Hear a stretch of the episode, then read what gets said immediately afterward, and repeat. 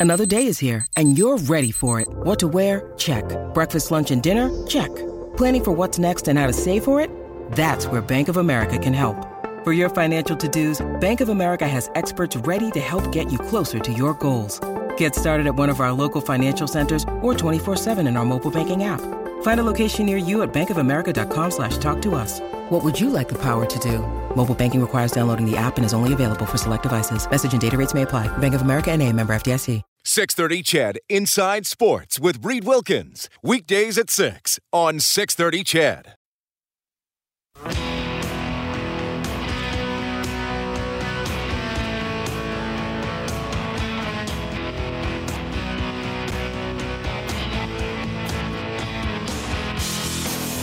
Well, of course, this is the last night of action in the National Hockey League until Monday, the 27th. So there's one game tonight, uh, nothing tomorrow or Thursday, the 24th, 25th, and 26th. We're off anyway, except players will now return on Boxing Day instead of the 27th to get tested. And then uh, hopefully we have games again starting on Monday. The Oilers at Flames is what's on the schedule right now. Six o'clock for the face-off show here on 6:30 CHED, with the puck dropping at eight. So the Oilers uh, sitting on a brief winning streak to this point. Uh, they beat Columbus, they beat Seattle, and then uh, we see what happens next week. And with the uh, the long road trip that they have with the World Juniors taking over Rogers Place, and of course the World Juniors in Edmonton and Red Deer, it'll be half capacity. If you have tickets, you're going to be contacted by the end of the day on Thursday. If you have Oilers tickets and they're not home again until into January, you'll be contacted by the end of the day on Thursday, December 30th. So uh, reached out to Hockey Canada for comment today, and uh, they just provided the the comment that uh, they're working on it, and they're going to let people know by the end of the day on Thursday, the 23rd. So that is the latest there. Obviously, not great news if uh, if you got tickets to games, but uh, we'll see what gets worked out there. There's also a story developing out of Calgary tonight, and we'll uh, we'll dive into this uh, later on this half hour. That apparently a big breakdown in their new arena deal. That it looks like the Flames are no longer involved in it. So uh, I want to get that story to see what's go uh, what's going on. That's pretty interesting. Of course, you can always chime in on the CertainTeed hotline 780-496-0063 CertainTeed professional grade building materials. Going to be back uh, tomorrow. Kelly Rudy's going to make his weekly appearance. I believe Jack Michaels will regale us with his presence. and who knows what else we're going to do tomorrow night. Maybe should we name the animal tomorrow, Kellen? We should name the animal again. Yes, we should because I know uh, we just did it on Friday, yeah. but I, you know, I feel like we need another one. yeah. Uh, tomorrow night's my last show of 2021, so there we go. Oh, really? How come? Because uh, you know, taking some time off, going to go visit the fam, uh, the family over the uh, Christmas break and that stuff, and Wow, Have some fun, so. That's a long holiday, buddy. What do you worked here like forty years or something? You get six weeks already. no, it's because I didn't take anything off at all dur- during this year. That's why. You get more time off than Brian Hall. I'm not taking time off. I gotta work. Exactly. All right. Do we have uh do we have our next guest yet? We do Just- not. we're just waiting for somebody here. Kel- here, Kellen, I am going to send you uh hopefully a number here because I do want to talk about this because it's kind of Sure. a fun uh, you know, I, I don't mind I, I know there's a lot of uh sad and frustrating things in the world and I I, I don't want to act like I'm ignoring them because we know they're out there, but I also don't want to dwell on them the whole time on a show in the evening when people have uh, been stressed out all day. So this is this is kind of a fun thing here. So hopefully we can get to this segment in a couple of minutes. Uh, 17-10 Rams leading the Seahawks. That's with six and a half minutes left in the fourth quarter. Two NFL games today that were pushed back from the weekend. Philadelphia leading Washington 2017. That's with 11:44 left in the fourth quarter. Lots of NFL days coming up. There's a Thursday nighter. There's two games Saturday on Christmas Day, then the slate on Sunday, and then the Monday nighter as they're uh, plowing through their season here. As uh, yeah, well, you guys know I like the Seahawks. They're not they're not a very good team. They're hanging around in this game, but uh, they're going to have to tr- try to drive the ball here late in the fourth quarter to tie it and maybe get it into overtime. So we'll see. What's going on, Kellen? The guest is ready to go. Okay, well, let's fire the appropriate clip to go along with that. to Draisaitl, back to Barrie, The one-timer wide of the net, jammed in, scores! Puljujarvi the side of the net. It's a power play goal, and the Oilers are up one nothing. Yeah, Cam Moon with the call of uh, a goal this season by Jesse Puljujarvi. He has ten so far, and I was so happy this came into my inbox earlier today the uh, the subject line Jesse Puljujarvi Bison King T-shirts now available for pre-order. And to discuss this from the Edmonton Oilers Community Foundation, it is Natalie Minkler. Natalie, thanks for making time for me. How are you doing? I'm great, Reed. How are you tonight? Well, this really put a smile on my face. Like I said, uh, what can you tell us about these Bison King T-shirts? This is incredible. This is this is so uh, amazing, and uh, you know, uh, Jesse is. Um, he's become, you know, such a character, and this whole Bison thing has really, really taken off from the summer when he went to, uh, you know, Elk Island Park for a little visit with his song Yaffa, with his dog, I should say, Yaffa, when they had a little visit. Uh, what is on the shirt? So it's uh, uh, the words Bison King uh, 13 in Roman numerals, and there is a really cool photo of um, uh, individual with a big bison head, and it's all the proceeds from the sale of this shirt are going to go to um, our friends at the uh, Elk Island Society which is amazing because that's where Jesse with his dog Jaffa took the picture back in the fall of uh, of his close encounter uh, with a bison, which is which is pretty cool. How can people get the shirts? Are they already out there, or what's the process here? So the shirts are um, available uh, online. You can pre-order your shirt. Uh, it's thirty-four dollars and ninety-nine cents. Um, with all the proceeds going to the Friends of Elk Island Society. And uh, our friends, Elk Island Society, you know, they are um, they they support their mission of research, education, and recreation at Elk Island National Park. So it's a wonderful cause. Um, they're really dedicated to uh, wood bison conservation, and um, uh, and they're they're out there doing their work with the uh, with the bison. So uh, it it's such a wonderful cause. We're so thrilled to be partnering with them on this shirt. And uh, Yessa is uh, it was all his idea. You know, it, it's really really taken off, and um, we just put the pieces uh, together for him. And it's it's a it's a great great cause. Um, the people over at Elk Island Park are absolutely thrilled. And, uh, you know, we're so fortunate to have that park really not that far from Edmonton, 45 minutes. So uh, bring some awareness to what they're doing over at uh, Elk Island Park as well. So it's okay, a great okay, cause. Wait. So the, Puljujarvi's was the shirt his idea? Was raising some money his idea? What what what's the story there? That's that's cool. Well, you know, this this whole Bison kid thing, when it really started to take off, and he said, "We've got to do something with this," and so we said, "Well, how about some T-shirts?" He said, "Well, yeah, sure, that's a great idea, but we've got to find a, a partner that, you know, who who's who can we uh, find as a partner as a beneficiary of this." Of this T-shirt, so I mean, it was really easy for us to contact them and say, "How about this?" They said, "Yep, yes, it goes absolutely, we need to do this. So we just kind of facilitated it for him. That is awesome. And it's uh, icedistrictauthentics.com. Is that where you go to the pre order, or is it the Oilers site, or what are the options there? Icedistrictauthentics.com is where you can put your pre order in.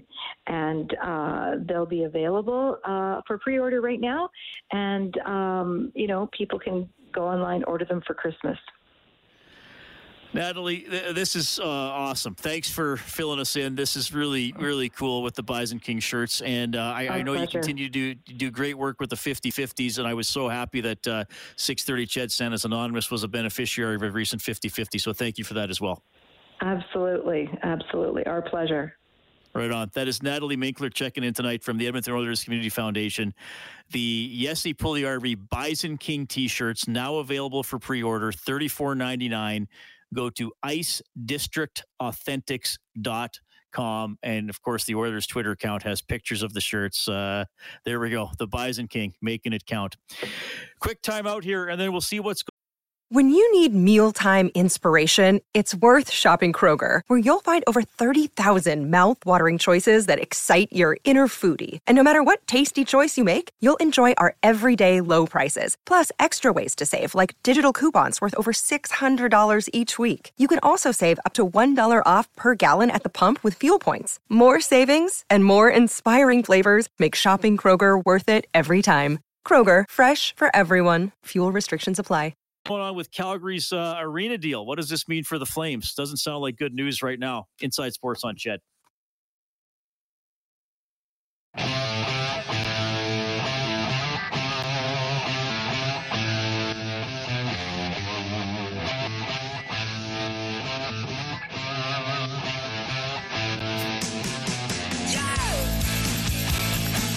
Right, appreciate you tuning in tonight. Uh, we were just talking about the Bison King T-shirts. We spent a lot of time talking about Chris Jones taking over as head coach and GM of the Edmonton Elks. Get more on that on 630ched.com, globalnews.ca.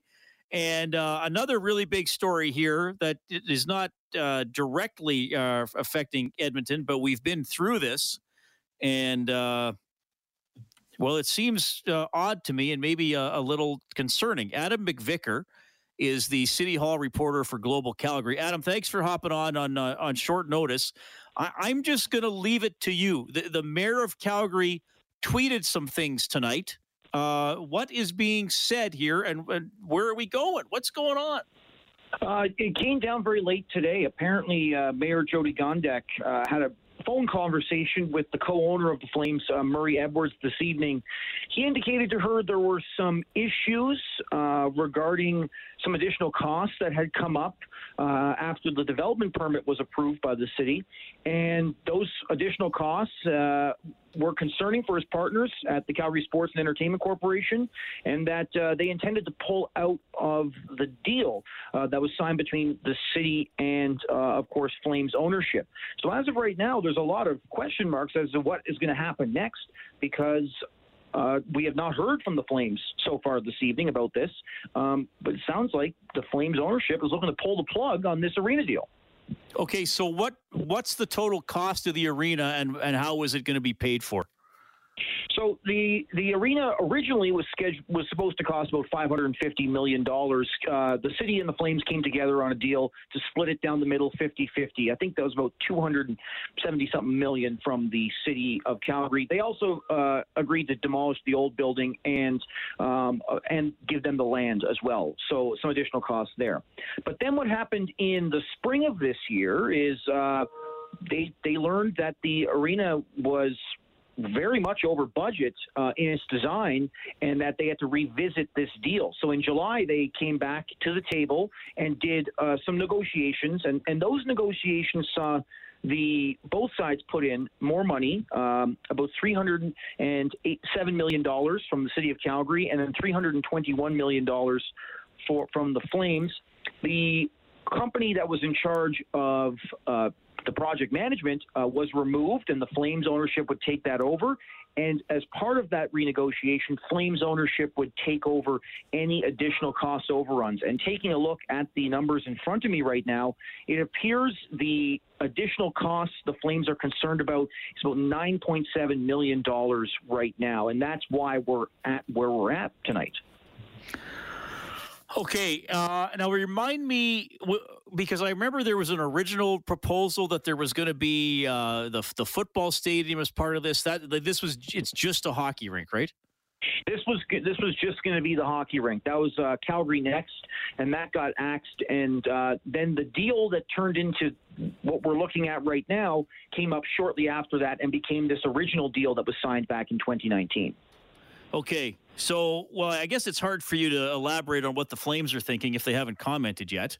Um, I've seen what some wise crackers on Twitter are thinking. Well, the Quebec Flames has a nice ring to it. The Kansas City Flames has a nice ring to it. Um, I mean, that's this isn't some ploy by the Flames to get a better deal. And hey, we might move. Like, is that is it seriously that serious?